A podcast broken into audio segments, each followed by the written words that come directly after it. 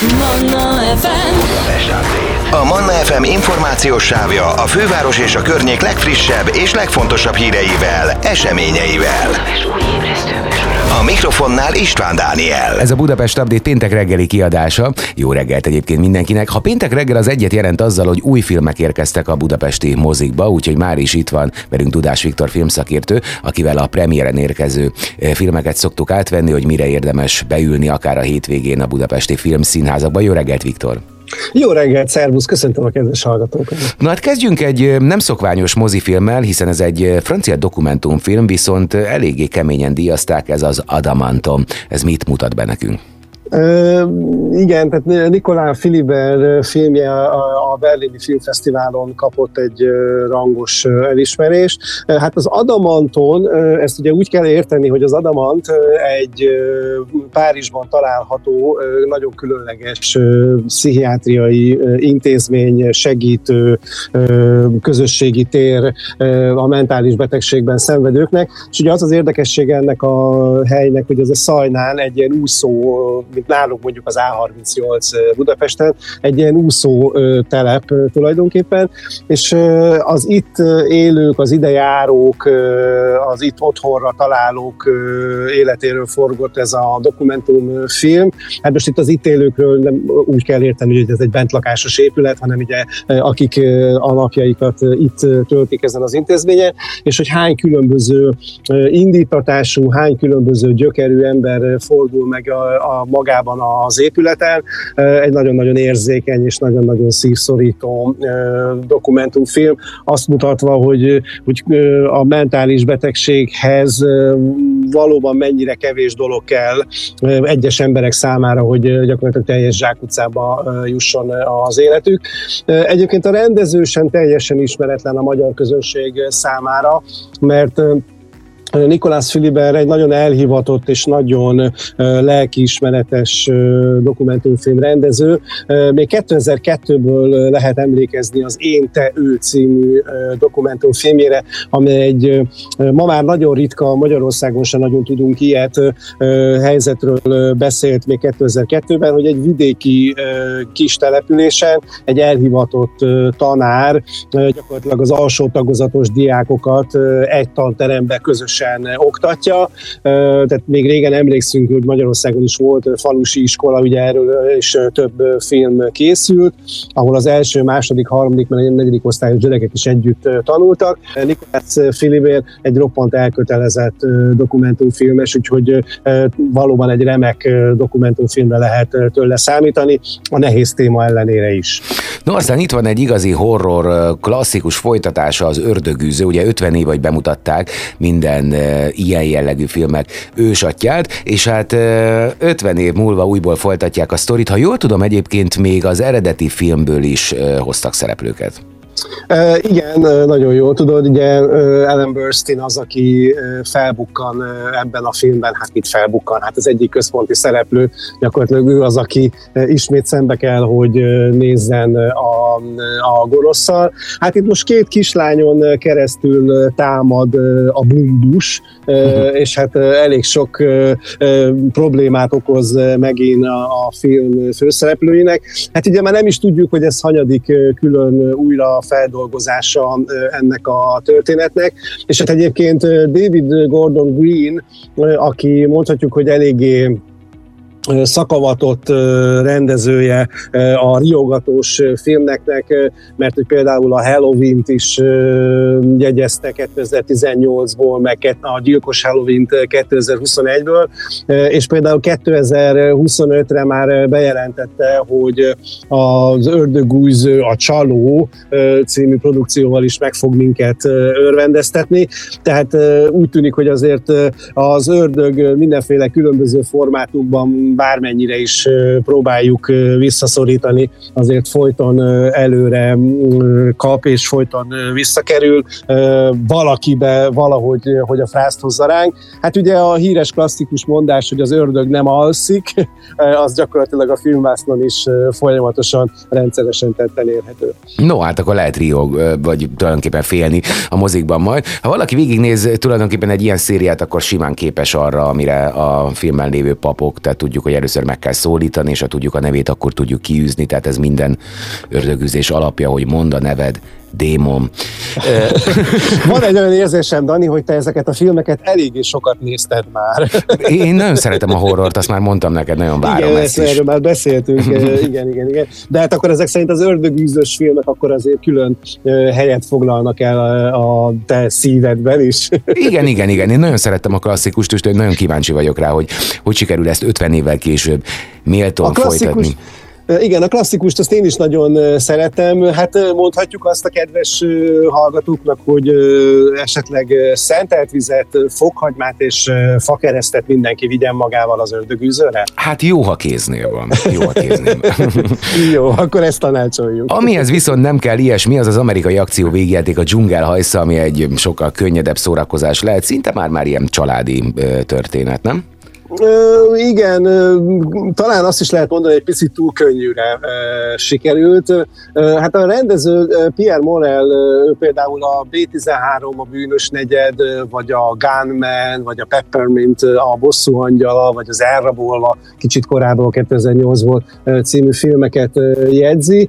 És én mondjuk úgy ültem be a filmre, hogy azt gondoltam, hogy a film főszereplője John Cena, például a Peacemaker, a békeharc harcosban látott humoros és szórakoztató oldalát fogja abszolút megcsillantani. Hát azt kell, hogy mondjam, hogy a forgatókönyv nem feltétlenül volt ebben partnere, tehát hogy ha most 2023-ból ki kell emelni filmet és alakítást tőle, akkor nyilván a Barbie című filmben a, a cameo alakítása az, ami messze mindenek fölött említhető, de végül is a aki mondjuk például a, a Bűnös Város című filmet szerette a közelmúltból, ugye Sandra Bullock és Brad Pitt főszereplésével, az talán ezt az akcióvígjátékot is fogja szeretni. Én személy szerint azt tudom mondani, hogy sokkal több nevetésre és kacagásra számítottam a filmből, de végül is ezt a latinamerikai diktátort megbuktassuk, vagy ne buktassuk meg helyzetet elég jól hozza. Ugye, aki szereti az akció vígjátékokat, az talán ezt a filmet is fogja szeretni. Aztán van egy fajsúlyosabbnak tűnő francia dráma Jean du Barry, amiről egyébként próbáltam én is információkat szerezni. Hát még a tartalom leírók sem tudták nagyjából meghatározni, hogy ez egy dráma vagy thriller, annak keverékét határozták meg a műfajának. Te mit mondanál, ez mi thriller vagy dráma? Hát nehéz valóban meghatározni a filmet. Én úgy tudnám mondani, hogy a film az pont olyan, mint a rendezőnője Májven, hogy ilyen igazából nagyon karaktertelen. Tehát, hogy ugye Májvenről tudjuk, hogy az ő színészi pályafutása már egész fiatalon, kiskorában elindult az édesanyjának köszönhetően, aztán akkor lett ő igazán komoly Franciaországban mondjuk így, hogy egy ilyen társadalmi jelenség, amikor Luc Besson feleségül vette, és akkor például a Leona Profiban is feltűnt, de például az ötödik elemben ő volt az a kék, az a bizonyos kék díva, aki a ötödik elem című filmben énekelt, tehát ő egy ismert személyiség Franciaországban, mert egyébként stand-up komedit is csinál, de igazából a filmjei azok, nem ez az első rendezése, a filmjei azok többnyire olyanok, hogy aki éppen legnagyobb hatással van rá abban a pillanatban, annak a személyiségét, vagy annak a stílusjegyeit próbálja vászonra vinni. Hát ugye itt ebben a filmben az igazi érdekesség az, hogy 15. Lajos szeretőjét játsza, és magát a királyt nem más, mint Johnny Depp alakítja, aki ugye a közelmúltban lezajlott magánéleti botrányai után ebben a filmben, vagy ezzel a filmmel tér vissza. Ugye pont a botrány kellős közepe után kezdett ennek a filmnek a munkálataival. Érdekes egyébként, mert hogy ugye feliratos a film, és Johnny Deppet franciául társalogni filmvászton elég ritkán látjuk, tehát emiatt valóban egy kuriózum a film, meg a díszletek és a jelmezek miatt is alapvetően egyébként a társadalmi berendezkedés gyökereiről, a férfi és nő viszonyról, hogy mennyire alárendelt volt abban a korszakban, például egy nő kvázi áruként adták, vették a, a király hivatalos szeretőit, és hogy ma ez mennyivel másabb és mennyivel mennyivel befogadóbbak és mennyivel elfogadóbbak kell, hogy legyünk, és az egyenlőség és a humanizmus és minden, ami e, e köré csoportosítható, tehát ilyenekről beszél a film, de nekem nem elég karakteres. A film végén a király halálakor, bocsánat, a spoiler ezek, de hát ugye a történelemkönyvekből azért ezt többé-kevésbé tudhatjuk, hogy mi történt. Ott viszont meg egy nagyon-nagyon szívbe markoló és nagyon bensőséges hangulatú dráma. Azt gondolom, hogy inkább a női női közönség szívét fogja ez a film megdobogtatni. Nem nagyon látom magam előtt azt, hogy fiú baráti társaságok sörözés előtt vagy után csoportosan váltanának egyet erre a filmre. Na jó, de kell ilyen is nyilvánvalóan. Meg olyan is, ami az egész családnak szól. Hát a Mancs őrjárat a szuperfilm, abszolút ilyen. Ez most már hányadik Mancs, a második? Én már nem tudom követni. Sokadik. Sokadik, és azt gondolom, hogy egyébként a Mancs őrjáratban lesz is még potenciál. Hát amikor a filmet néztük, én a kisebbik lányommal mentem el, aki 12 évesen azt mondta, hogy na jó, menjünk el nosztalgiázni a mancsőrjáratra. Nosztalgiázni. Igen, tehát hogy a 12 évesek számára is már inkább azt gondolom, hogy valóban ilyen nosztalgikus, mert látva egyébként a moziteremben helyet foglaló fiatalokat, gyerekeket, tehát az 5-10 éves korosztályig terjedő generáció, legyen az kisfiú vagy kislány, kislány, ők nagyon élvezték a filmet, tehát ők nagyon együtt éltek vele, nagyon jókat nevettek a filmnek a poénjain, meg kellő pillanatban izgultak, és egy kicsit, amikor arról volt szó, hogy szipogni kell, akkor egy picit szipogtak is, és kérdezték az anyut, hogy de most akkor ezt miért. Tehát azt gondolom, hogy ennek a generációnak, aki egyébként is a hétköznapokban, aki a függőség jeleit mutatja a mancsőrjárat felé, az valószínűleg ezt a mozifilmet is fogja élvezni. Szupi, hát tényleg megint gazdag a kínálat, mindig így zárjuk, de ez tényleg mindig így van, úgyhogy bárki megtalálhatja a számításait. Most a vasárnap tűnik egyébként mózizósabb időjárásúnak a fővárosi filmek kapcsán. Viktor, ma este még veled lehet találkozni este hatkor, ugye lesz Cinemanna, mivel várod a hallgatókat?